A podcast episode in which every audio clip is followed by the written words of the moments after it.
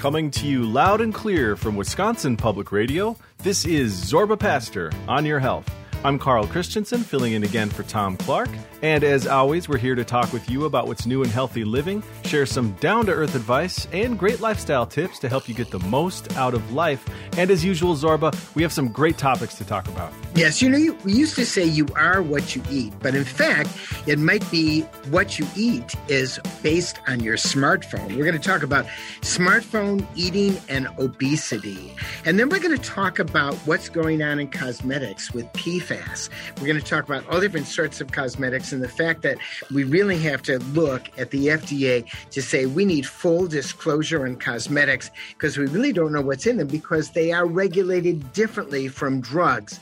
And it can say makes you beautiful, but does it also say does it contain P FAS? Interesting. And what is our special listener-provided oh, recipe? It's a wonderful recipe. It is wonderful. It's a listener-sponsored recipe, and it's Claudia's Gazpacho. It's a Claudia's summer gazpacho.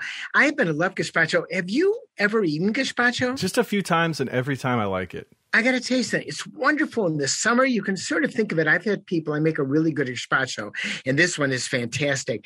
And it's sort of almost like a summer salad in a meal. Instead of having a salad, you had ice cold gazpacho, and you make it, and it's delicious. And anyone who has never made gazpacho, this is the recipe for you. And if you have made gazpacho, you've got to try Claudia's. It is dynamite. eight hundred, four six two, seven four one three is the number to call, where you can leave a voicemail for the show anytime with your question for Doctor Zorba. And then stay tuned. You might just hear yourself on an upcoming episode of the show. That's eight hundred, four six two, seven four one three. And, of course, later in the show, we'll hear from Chef Tom Clark in his mythical jewel-encrusted kitchen for the recipe jewel, segment. Jewel-encrusted. I love it. It just gets better Byzantine. every time we talk about it, Byzantine. doesn't it? It's a Byzantine jewel encrusted, actually, and people, it's on the tourist route. When you want to go to Monroe Street in Madison, they go stop by this kitchen, not to be believed. All right. Let's kick things off here with a voicemail. This is going to be actually two voicemails. We're going to call this a Wisconsin double shot. The first caller is from Wisconsin Rapids, and then the caller after is from Middleton. My question is, I'm a transplant patient, and I heard that getting the vaccination was not good for you. All right, thanks. I've been told by healthcare friends who said if you had had COVID nineteen, you don't need to get the vaccine because your body has built up the antibodies against it already. So do I need to get the vaccine if I've already more than likely had COVID? Thank you. You know, these are two great questions concerning the vaccine. And if I were Doctor Anthony Fauci, I would say, way to go, let's answer these. I'm not Doctor Fauci, but I am going to say, way to go, let's answer these. So first of all, let me answer the second question, which is if you've had COVID, you need the vaccine. And the answer is yes. There's no doubt about it, because we know you can get COVID and you can get COVID again and you can get COVID a third time, because just like influenza, it doesn't mean that you're actually immunized. And we know the immunization is safe and effective. And we also have no idea what level of antibodies you need. And we also have no idea if you've had COVID, how long those antibodies last, because we don't have the studies. This is science and evolution. So the answer is, even though you had COVID, get the vaccine. It works. That's really, really important. And then in terms of the transplant patient, the answer is yes, you've got to be vaccinated too. It absolutely makes an important thing. Even though you're a transplant patient, you need to be vaccinated. Why? You are more likely to die if you get COVID. Why? Because you had a transplant. You're on a bunch of medications to make sure that you actually do not reject the, you know, the kidney or the heart or the lung or the liver, whatever you were transplanted with. Now, if you're a transplant person, the most important thing with this is to call your doctor and say, what do you recommend in terms of vaccine? Afterwards, should I look at antibodies and see if I'm actually making antibodies? And the reason is I don't really know whether or not the anti-rejection drugs that are given with transplant interfere, interfere with the immune response. But that's where your transplant team is going to be able to give you the answer. But in both cases, obviously the answer is Yes, get your vaccine if you're a transplant. And yes, get the vaccine even though you have COVID.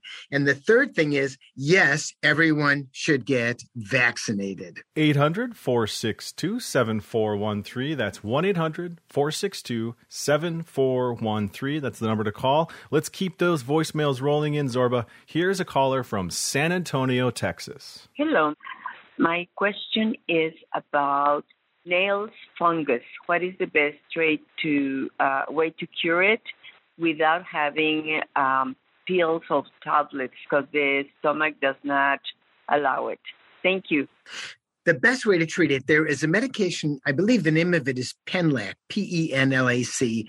I'm not exactly sure if that's the medicine, but if you actually Google prescription nail polish to get rid of fungus, kind of Google that, you'll actually get to the name brand of it. And I think there are a couple of generics out there too. And basically, it is the antifungal medication, uh, which we actually give against funguses, put into a varnish. That's what the British call it. That's what they call nail polish. Put into a varnish that goes on top of your nails, and it works. It's very effective, just as effective as the pills. And basically, you got to put it on all the time. But the reality is you then don't have to worry about the side effects of an oral medication. So there is an answer. All the home remedies, ah, so-so. I've read a lot of home remedies. I've never read the one home remedy actually does the trick. eight hundred, four six two, seven four one three is the number to call anytime to leave a message with a question for Doctor Zorba to answer. And we're going to get back to those voicemails in just a bit. But first, Zorba, let's get into our first topic. There's some new research out that shows a link between weight gain and smartphone use. Yeah. So what do you think, Carl? Do you think people who look at smartphones all the time are heavier or thinner or neither? I don't know. I would say that's right. I would say I would have said neither had I not read this article. Yeah, yeah, that's exactly what you would think. You would think looking at a smartphone really doesn't make a difference. But this particular study looked at teens who spend two or more hours on their smartphone are more likely to eat processed foods, fewer fruits, fewer vegetables. And also, if they spend three hours on their smartphone, they're much more likely to be overweight uh, or obese. And the issue, I think, is really, really important. I mean, we've got to think about it. I mean, smartphones. Phones, you know, we're looking at information, they're keeping our mind going, we're doing, you know, for whatever reason, we all want to keep our mind going all the time. But the reality is fingers are not a substitute for exercise. Right? Unless you're doing finger exercises. And, yeah, unless you're doing finger that is That's what that guitarists is, do a lot with those little that is things. I don't know how many calories are in a click. Probably one or half a one, you yeah. know, and we, you know, and, and the brain, of course, the brain takes twenty percent of our energy when we're just sitting around, and maybe it takes a little bit more when we're actually doing it. But I, but I think the issue, especially with this particular study when it came to teens, is there's a very interesting button on the phone that many teenagers have never tried, and it's called off. Push it, and the phone goes off. And then nobody bothers you, and you don't look at anything. And then a typical teenager will go through phone withdrawal. And phone withdrawal is probably just as bad as any other withdrawal. It doesn't feel good. But then you go outside and you do something. And I think this is a real issue. Teenage obesity is an issue. If you go on the net, if you say, give me an image of a typical teenager in the sixties, seventies, eighties, nineties, two thousands, twenty tens, twenty twenties, you will see a linear relationship between weight. And the reality is, starting with the advent of computers and wide use of computers, and starting then with the advent of phones, we become heavier and heavier and heavier. And this particular study showed the more you use the phone, the more you're likely to have refined foods. Now, guess how many calories are in a typical uh, can of Coke or Mountain Dew? Uh Is it two fifty, three hundred maybe? It's about two fifty, and some are up to three hundred. How yeah. many calories are in a Snickers? Uh, I'd say about two hundred. two ten. two ten in okay. every candy.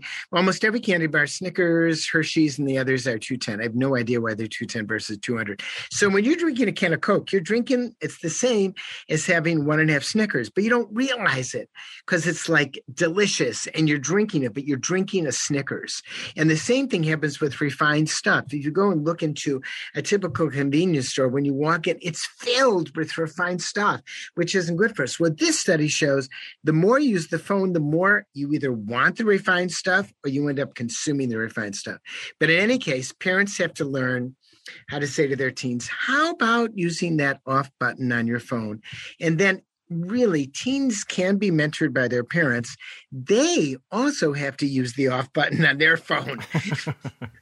Not always easy to get them to do. Again, the number to call with your question is eight hundred, four six two, seven four one three. Let's get back to your voicemails.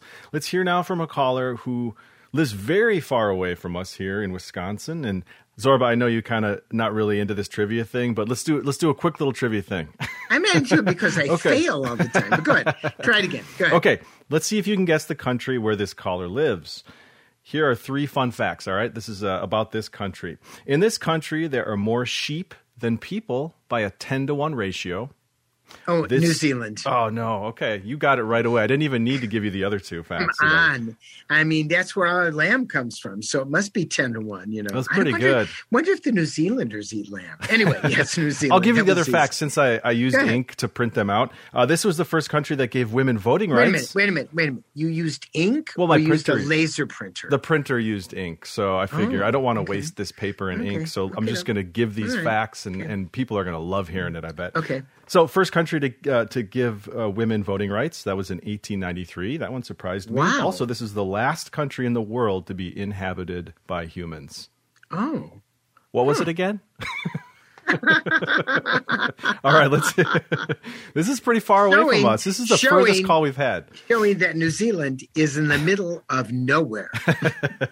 All right, let's hear from this caller in New Zealand. I was very interested also on the information on about shingles injections, and um, I want to know, is there a particular age group that is vulnerable to get shingles? Um, I am seventy-seven years of age, and um, I'd like to know if there, if I should get one or not. Thank you.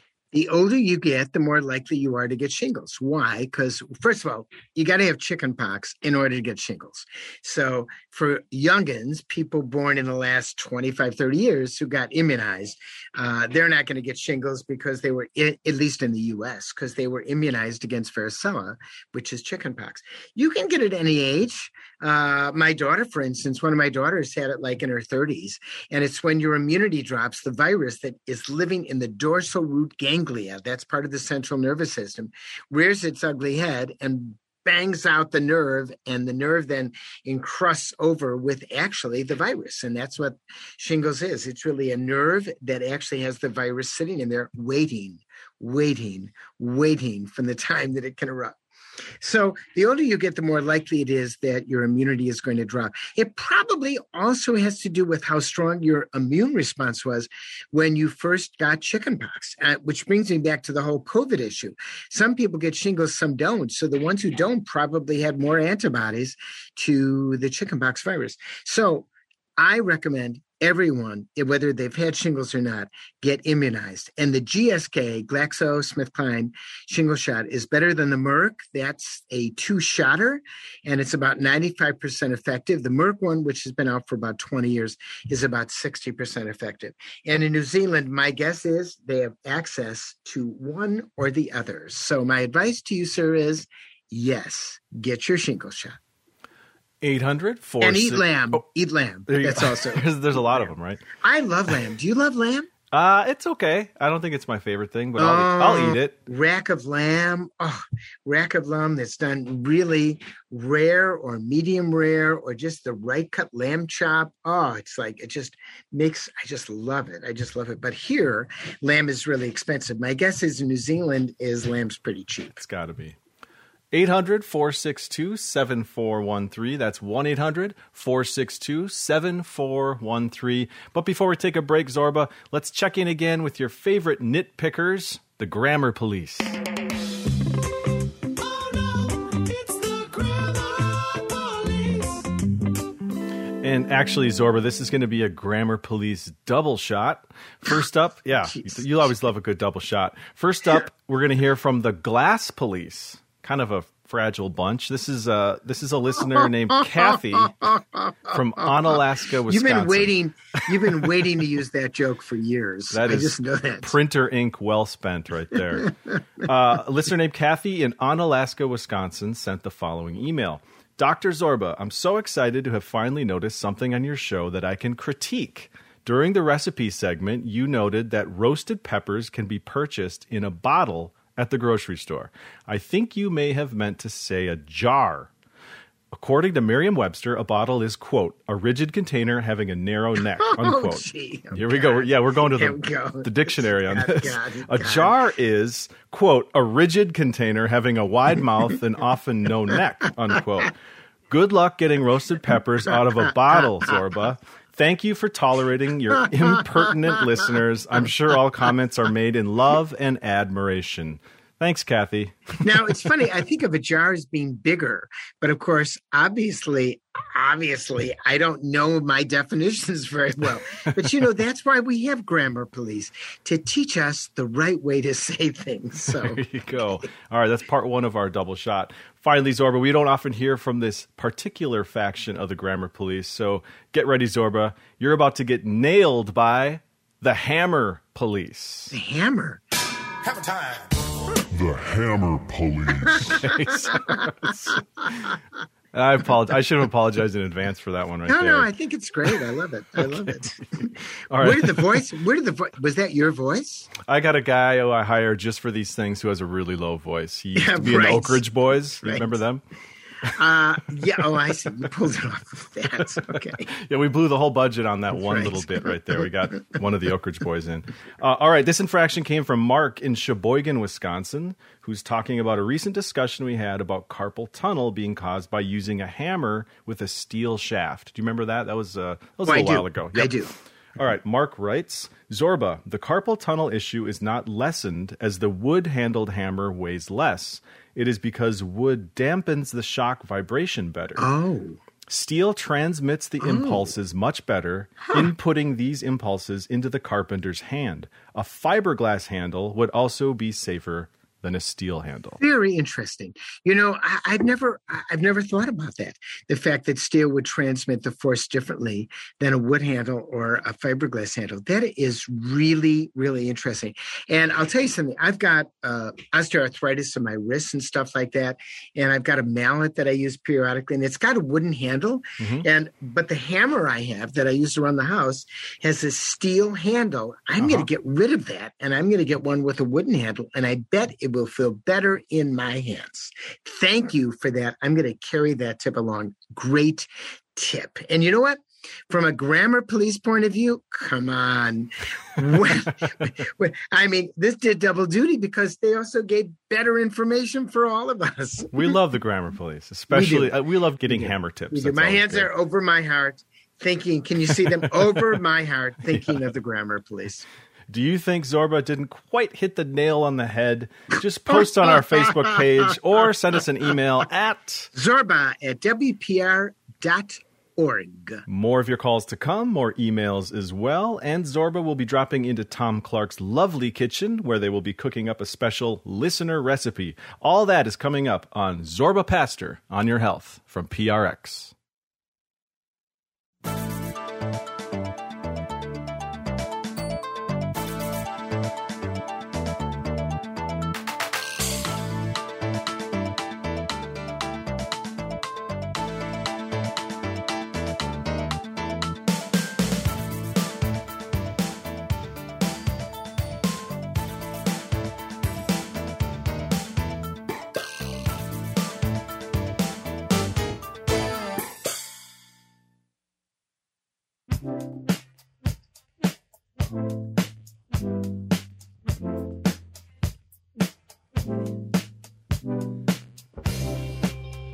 Carl Christensen filling in for Tom Clark on Zorba Pastor on Your Health.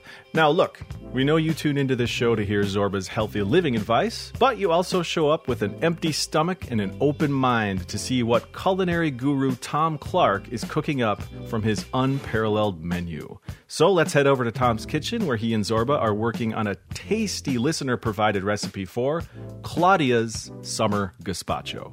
Carl, thank you very much. I can't use my uh, microwave for this, I guess, but we'll, we'll go through it anyway.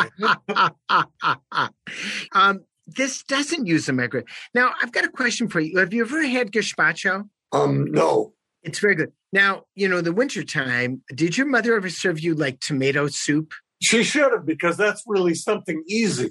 I mean, that was easy. My mother always made tomato soup, but she gave it to me like in the wintertime, and I would have it like with toasted cheese sandwiches.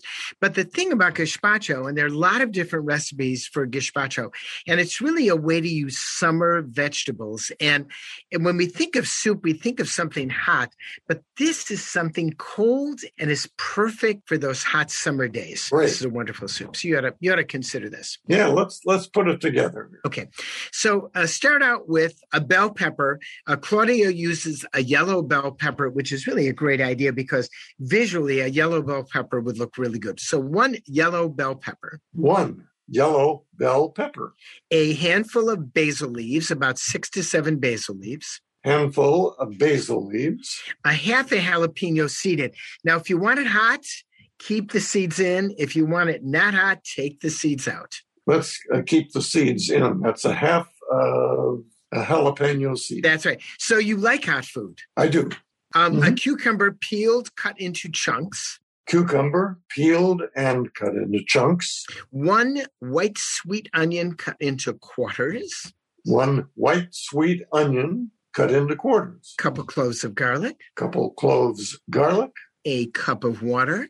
A cup of water. Two tablespoonfuls of extra virgin olive oil. Two big tea, extra virgin olive oil. Two tablespoonfuls of white vinegar. Do not use balsamic. Two big tea, white vinegar. Four to five ripe tomatoes cut in halves. And I would I would use tomatoes that have a bit of chunkiness to them, like a big boy or maybe a beefsteak tomato, but four to five ripe tomatoes. Four to five ripe tomatoes cut in halves. Some sea, sea salt and pepper to taste. Sea salt.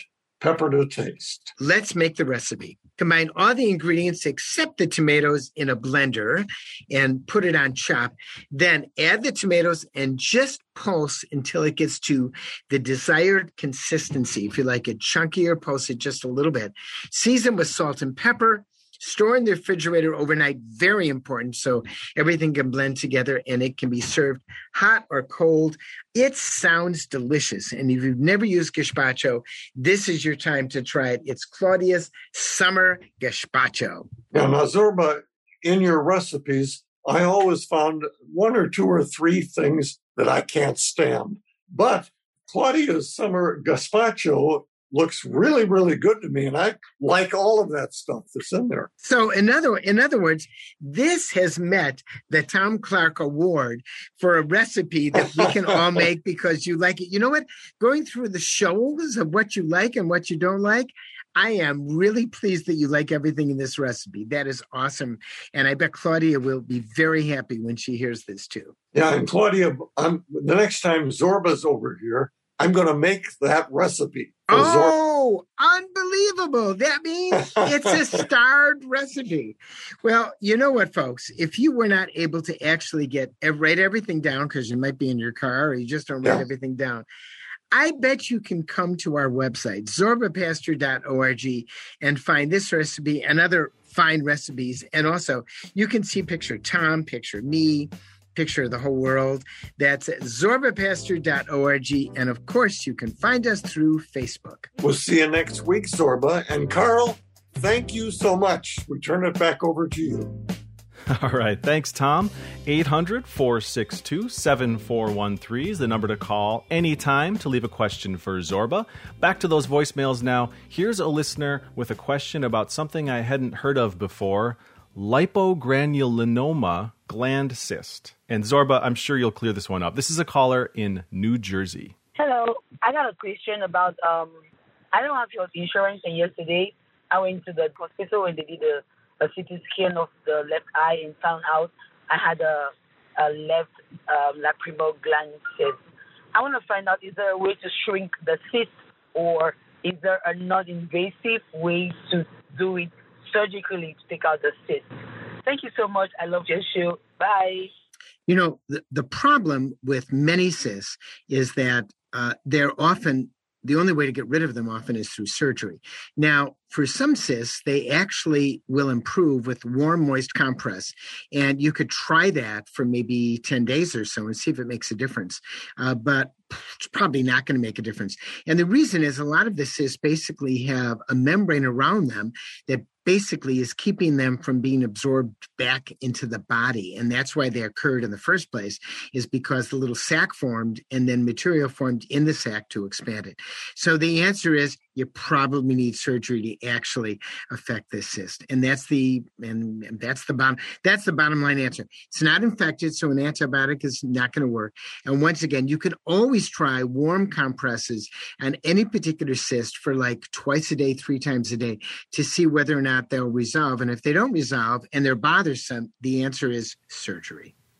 And real quick, just to follow up on that, Zorba, I think the caller mentioned not having insurance. Is there any tips you as a doctor could maybe give her about if she has to do this surgery and she's dealing with no insurance? Is there anything that would, well, any advice that would help her through that? Well, the, the, the first thing is, does it have to be done? In other words, if it's not, if it's something that's elective surgery and doesn't have to be done, some people put it off until they actually have a job that has benefits, or they go to the marketplace, to the Obamacare marketplace, and they actually get insurance. That's kind of the way that often you have to treat it. Sometimes it's actually cheaper to go to the marketplace by insurance, and that might actually be cheaper than actually having the surgery. But there's another thing that's involved too. Many hospitals and many clinics actually have surgery, actually have surgical procedures that they will do, and they will either do all gratis, they will do free of charge, or they will look at medical assistance. So I would contact the doctor's office, or if it's at a hospital, the hospital, and say, look, I don't have any insurance. How can you help me? And there are surprising ways that they actually respond to that. So the answer is there's somebody at the hospital, there's somebody at the clinic, in the doctor's office who may be able to help you actually get that done with minimal or no charge. That is much more common than people realize. I want to add something to that that's very interesting. Sure. So years ago, we're talking about a long time ago, I had a friend of a friend, and he was a drummer, and he needed to have surgery. And it was a urological procedure. And so there was a urologist who I used, uh, not in the, in the particular clinic that I am. This is when I was independent, uh, in another clinic. And uh, I wrote a letter to him, wrote an email to him, and said, look, this person doesn't have any money, so would you consider doing this without charging him? And he wrote me back, no, I'm sorry, I charge everyone. And so at that point, I thought, really? You're charging everyone? How often do you get asked for this? And I thought, I am never referring to this guy again. Hmm. And so, which I never did. And so I then called up another neuro, another urologist, rather. And I said, this guy doesn't have any money. He said, oh, doesn't have any money? Oh, don't worry about it. I'll just do it. I'm not going to charge him. I really like doing that. And that's the person who I really became friends with over time. So it's important, even if you get an initial no, you might get a yes somewhere else. And if one doctor says they can't do it, or one hospital, shop around, because there may be another hospital, another clinic, another, uh, you know, another uh, organization or a doctor in your area that may say, look, I do certain things without charging, we'll give this to you. So don't stop at no, start at no and look for others. That's great advice. eight hundred, four six two, seven four one three is the number to call. Leave a voicemail any time of the day for Doctor Zorba. And Zorba, as you know, we get so many questions from our wonderful listeners, but we also get calls from listeners who just want to share a comment or a health tip. So it's time again for that segment we call Caller Comments. This is a bunch of caller comments. People calling us with their health tips. Thanks, we appreciate it. Yes, we do. We do appreciate it. First we do. up, we yeah, do all the time. We love it. First the good up, Zorba, ones and the bad ones. Seriously, no, but we the bad ones get us to improve. They're manna. Right. Somebody once said to me, when you get complaints, they're look at them as manna from heaven. It gives you a chance to turn around and make things better. Right. First up, Zorba, let's hear from a caller in New York City. Last week, we were, they were discussing about um, Mediterranean food and where to get reasonable vegetables. You can go in your local um, supermarket. Usually they have a little corner with has due or very ripe uh, vegetables that you can get and enjoy your Mediterranean meals. Also, some ethnic supermarkets you can have a great variety of vegetables from around the world. Thank you very much. You know, she brings up two excellent points. So first of all, you look at overripe vegetables and pick and fruits, pick them out and then eat them today. And they're often, you've, I'm sure you've noticed that in the grocery store, have you? Or? Just the other day, yeah, we brought home some some apples that were, you know, organic apples, and they had probably a day left, and they were, you know, about eighty percent off or so. Oh, that's and it. Just eat and them right away. And as far as ethnic grocery stores, I was just in Boston with my son, Eli, and his wife, Shah. And every Saturday, they go to the Chinese grocery store in one of the suburbs, not in the middle of downtown Boston. I can't remember. I think it was Quincy. That's right. So they went to a Chinese grocery store in Quincy. You cannot believe the difference in price in the vegetables in the Chinese grocery store. It was like thirty or forty percent less. And so once a week, they stock up on fruits and vegetables. Um, which is really kind of neat. And then it's very interesting. They bought a big bowl, very large bowl. I don't know what the size is. And uh, they filled the they filled the fruits in their kitchen in this bowl, and they call it the fruit challenge. So at, by the end of the week, they're challenged to finish all the fruit. And that's how they're eating more fruit. I like that. There's an interesting concept. It's a, I might try that. You know what? It's a fruit challenge. You put it outside, you put it in a fruit bowl, and you say, we got to get this done by the end of the week. And you know what? You eat more fruit because you don't want to waste it. It's also right in front of your face. You don't have to open the refrigerator, look for a piece of fruit. You kind of see it as you're walking by. And they said they have increased their fruit intake dramatically by doing that. That sounds great. Uh, that might help get my six-year-old son to eat more fruits and vegetables. If oh, you I've just say, assign I, like a challenge I, or a I, game I, to it. I, I got to tell you something about six-year-old. Do you go shopping with him at the grocery store ever? Sometimes, yes. Go shopping with him and have him pick out the fruits. That's a good idea. And then put out the bowl, and he's going to weigh in and make sure that he eats the fruits that he picked out, because then he's got he's got skin in the game. That's right. All right. Finally, Zorba, here is a caller in Missouri. I just listened to you guys talking about the difference between millennials' health and Gen Xers and baby boomers. One thing I think you missed on the commentary was the fact of processed food. Baby boomers really didn't grow up with processed food, whereas Gen Xers and millennials, processed food was probably the norm in the household. I just thought I'd add that to the discussion. Thank you. He is so right. He is so right. Now, I, I have to admit, we had Hostess cream-filled cupcakes, and we had Twinkies. Are those processed foods? Yeah, that's right. And the Twinkie that I probably bought in nineteen fifty-nine would probably be just as fresh today if I hadn't actually consumed it. But he's right. We didn't have processed foods. I mean, you know, the most processed foods I probably had was Campbell's cream of mushroom soup. But the reality is we didn't have the processed foods, and so we didn't grow up with them, so we don't necessarily have a taste for them. And Good, good point. What you grow up with may be essentially what you end up eating more of. eight hundred, four six two, seven four one three. That's one eight hundred, four six two, seven four one three. And before the break, Zorba, I hope you remember to pick up your black robe from the dry cleaners. Time again to do this segment where Doctor Zorba trades in his white doctor's coat for a judicial gown. This is Judge Zorba.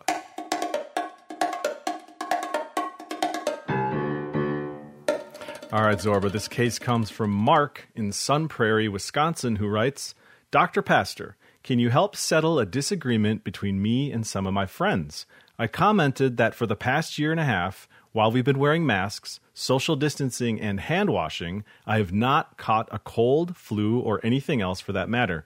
I rather like not being sick, and I said that regardless of the C D C guidelines, I may continue to wear a mask in certain situations.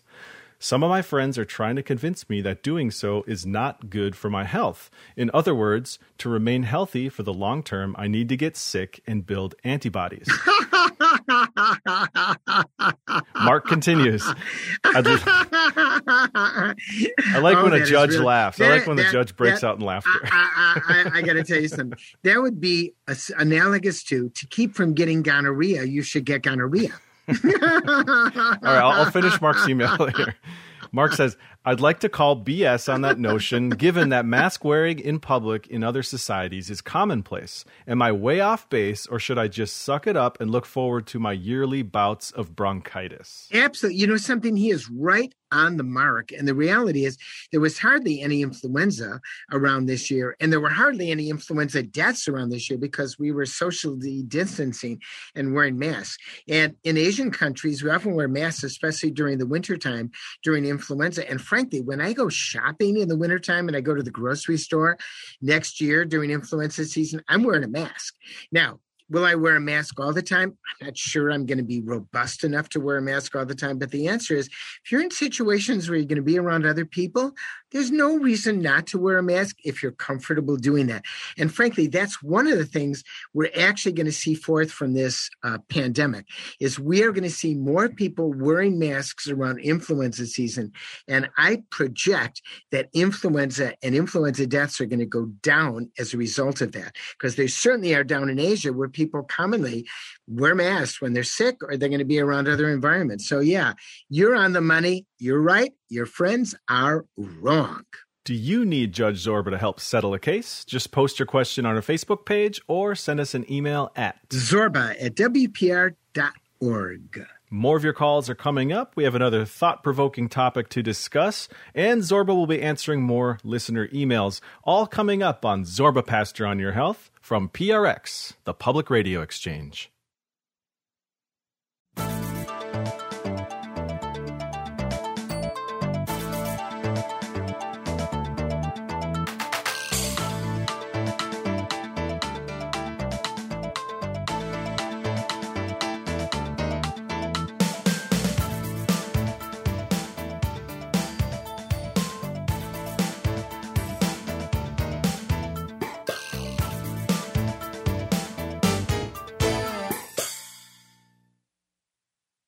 Carl Christensen filling in for Tom Clark on Zorba Pastor on Your Health. eight hundred, four six two, seven four one three is the number to call, where anytime you can leave a voicemail for Doctor Zorba. Stay tuned. You might just hear yourself on the show. But before we hear from more of our listeners, Zorba, what are forever chemicals, and why are they commonly found in cosmetics? Right, they're in cosmetics. So P FAS and fluorine are basically chemicals that are used in cosmetics to make them stable, you know, make them stable. So lipstick, mascara, foundation, these are manufactured products for beauty. They're beauty products.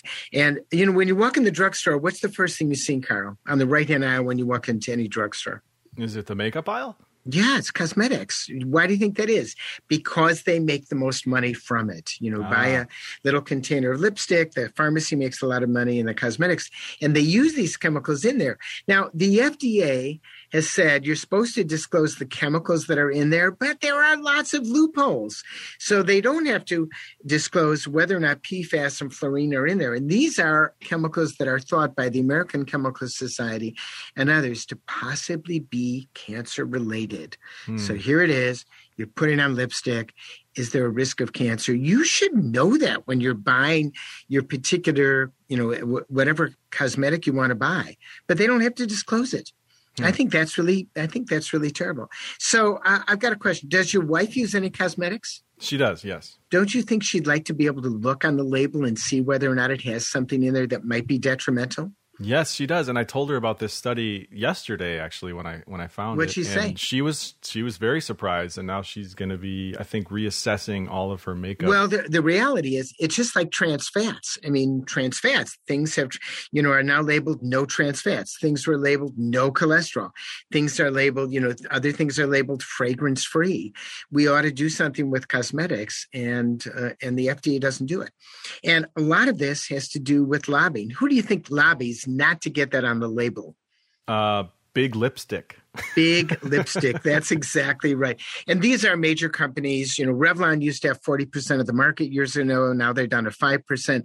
Uh, but if we look, but if we look at Clinique and other brands that are on there, so they're standing in the way of having their cosmetics labeled with stuff on it. I think it's important for the federal government and the F D A to step in and say, look, if it's got P FAS, if it has fluorine, you've got to label it. Because frankly, once they label it, just like trans fats, they'll figure out a way to get it out of the system to make cosmetics safer.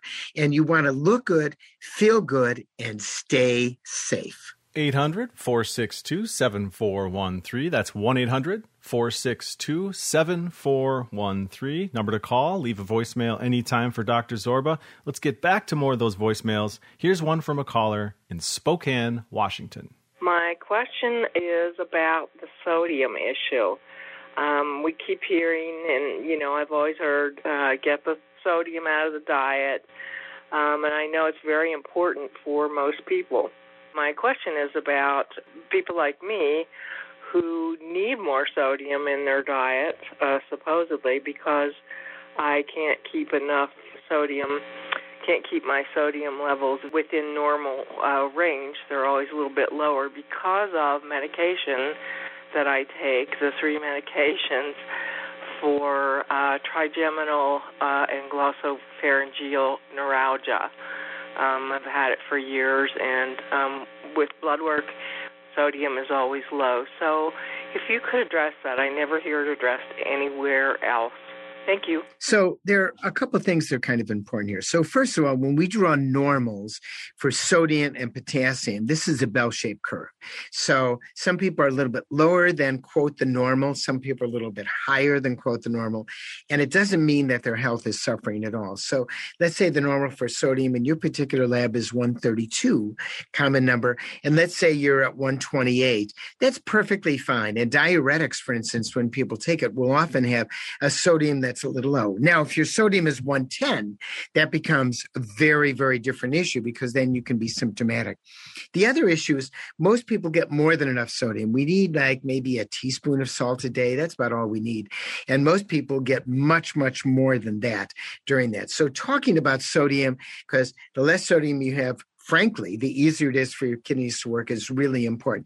But there are specific instances if you're taking a medication like a diuretic, or which she may be taking for her trigeminal neuralgia, or an anticonvulsant, which is commonly used for trigeminal neuralgia, and your sodium is low. If it's too low and symptomatic, then you have to take it. That's the exception to rule. And that's why it's always important to say, if you've got a lower number, ask your doctor, what does this mean? Some people run low and are fine. Other people one really low and they're not fine. And then the other issue is often the way that we actually elevate sodium in the body is by restricting water. Because when we restrict water, we then, our body then goes into its natural way of actually improving sodium. And there's some drugs that cause something called S I A D H, syndrome of inappropriate A D H. And they're the people who often have uh, a distorted electrolyte. And the way we treat that is actually by limiting water, not by adding sodium. eight hundred, four six two, seven four one three is the number to call anytime. Leave a message for Doctor Zorba. And all right, Zorba, let me let me locate my Slim Jim so we can jimmy open the Zorba Pastor on Your Health inbox. We're going to take a listener email here. This is from Alan in Maryville, Tennessee, who says, Doctor Zorba, why do drug companies spend so much money on advertising for prescription drugs? Shouldn't a doctor prescribe the most appropriate medicine regardless of the ignorant patient requests? Well, I got to tell you something. Some patient requests are not ignorant, uh, not not at all. But why do you think, Carl, that drug companies are spending so much money advertising? We're talking about probably five billion dollars a year, I bet, three to five billion dollars, maybe a little bit more. Why would you guess they do that? Uh, just to sell their drugs, do good business. Of course. Why else would they do it? Now, the other thing is we used to have, certainly in our area, uh, in Madison, we don't have drug detail people.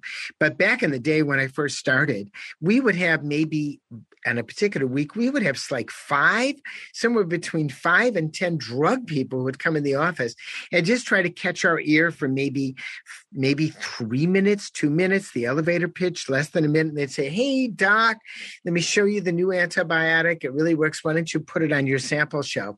Well, once they put it on the sample shelf, we were more likely to prescribe it.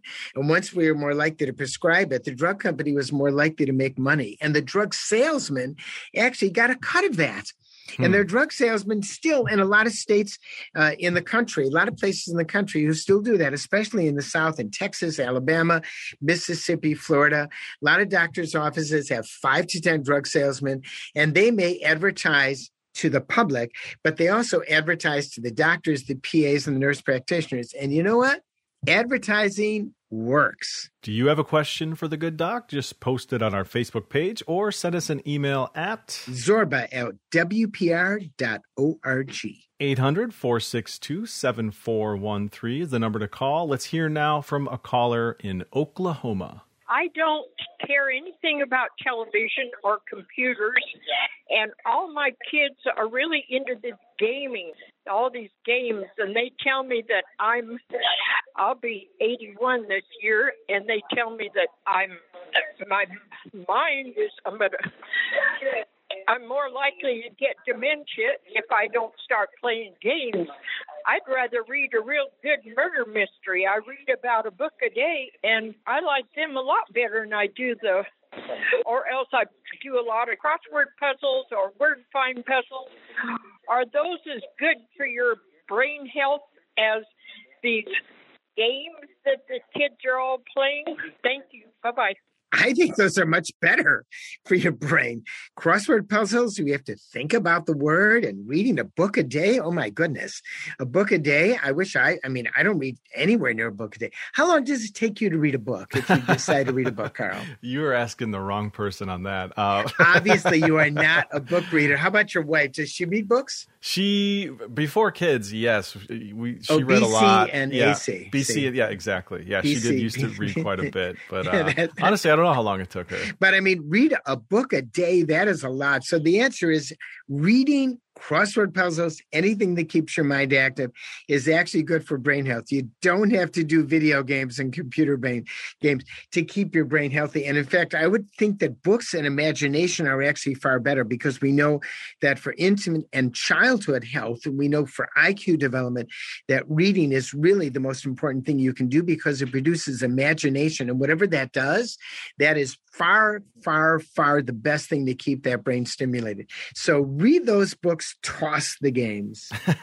I have heard, though, I got to say, Zorba, I've heard about senior centers and nursing yeah. homes using actually, you know, video game console systems like the Wii, you know, where you can do like active, like bowling, oh, sure. or Wii Sports, oh, yeah. just uh, for fitness, and also for um, for helping, you know, combat dementia and other memory yeah, issues. I think, I think that I think they definitely have a place. I and I and I don't think video. I, so I think they definitely have a place. And then you have to pick what you actually like. Right. I mean, I wasn't brought up with video games. You were brought up with video games, and there's a difference, because video games just don't interest me, because I never did them as kids, probably, and. Did you play video games when you were younger? I did. I was, yeah, I grew up with like nin- the first Nintendo, even before that, the Atari system. And, oh, yeah, Atari. So, oh, yeah, you remember God. that one? It had the fake Atari. wood paneling on it. That was pretty cool. Uh-huh. Atari. do, you, do you remember the first thing, which was which was Ping? Pong? I remember Pong. It was one, it was like, it was like a little, it was a computer screen. I remember how great it was. It was a little dot that went from one part of the screen to the other part of the screen. Right. Back, back and, and forth. forth. A rectangle hits a little square. Right, back and that's forth. That's it. That's it. That was, that was as good as the computer memory would allow. And I thought it was fabulous. You had to use your imagination to fill in bouncing, what, what other graphics were there. Bouncing babies. You ever do bouncing babies? I don't know what that is. No. Oh, bouncing, bouncing babies. Were uh, they were babies that came out of a little building, and you had to catch them before they made it to the ground. Wow. This is a game? Yeah, it was a game. It's no longer a game. Okay, yeah. It's probably not around anymore. All right. Moving right along. eight hundred, four six two. They would bounce on the ground. They didn't actually crash. Okay. They bounced. You had to keep them from bouncing on the ground. I want to be specific for bouncing babies, because I know that the video game police are going to certainly send a message. eight hundred, four six two, seven four one three. And before we head out today, Zorba, we love when our listeners chime in and drop some knowledge or lend their expertise to the show. The following listener tip came from Alexis in Spokane, Washington.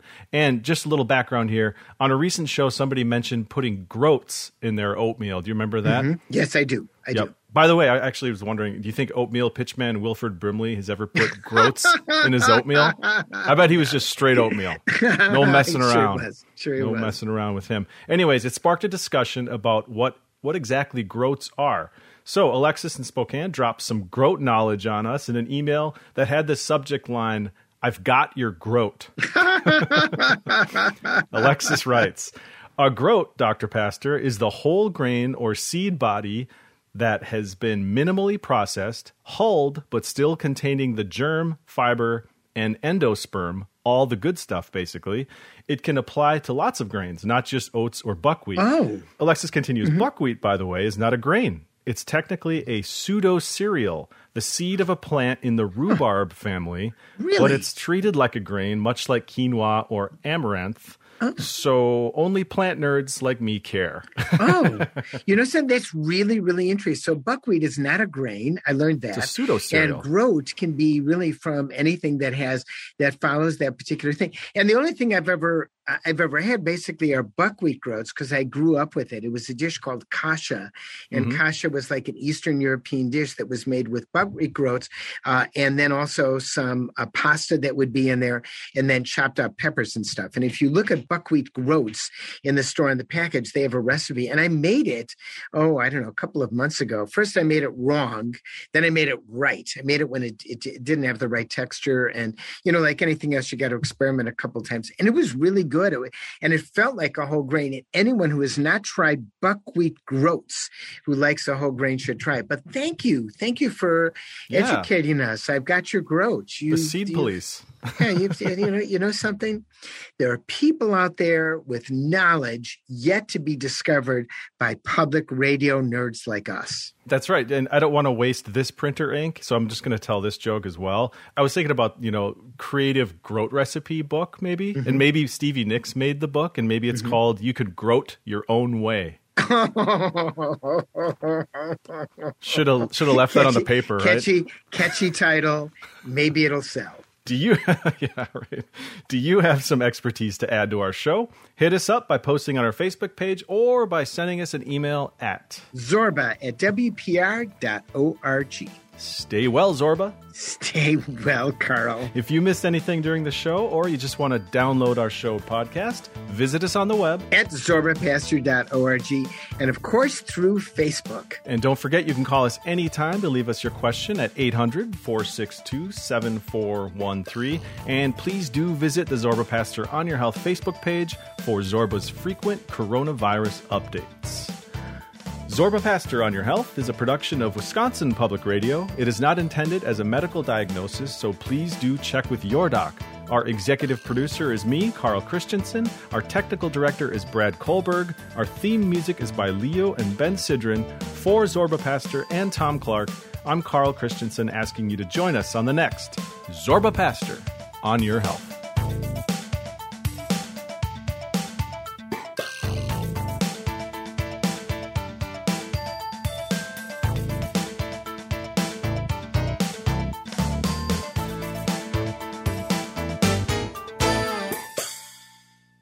Did you miss something on today's show?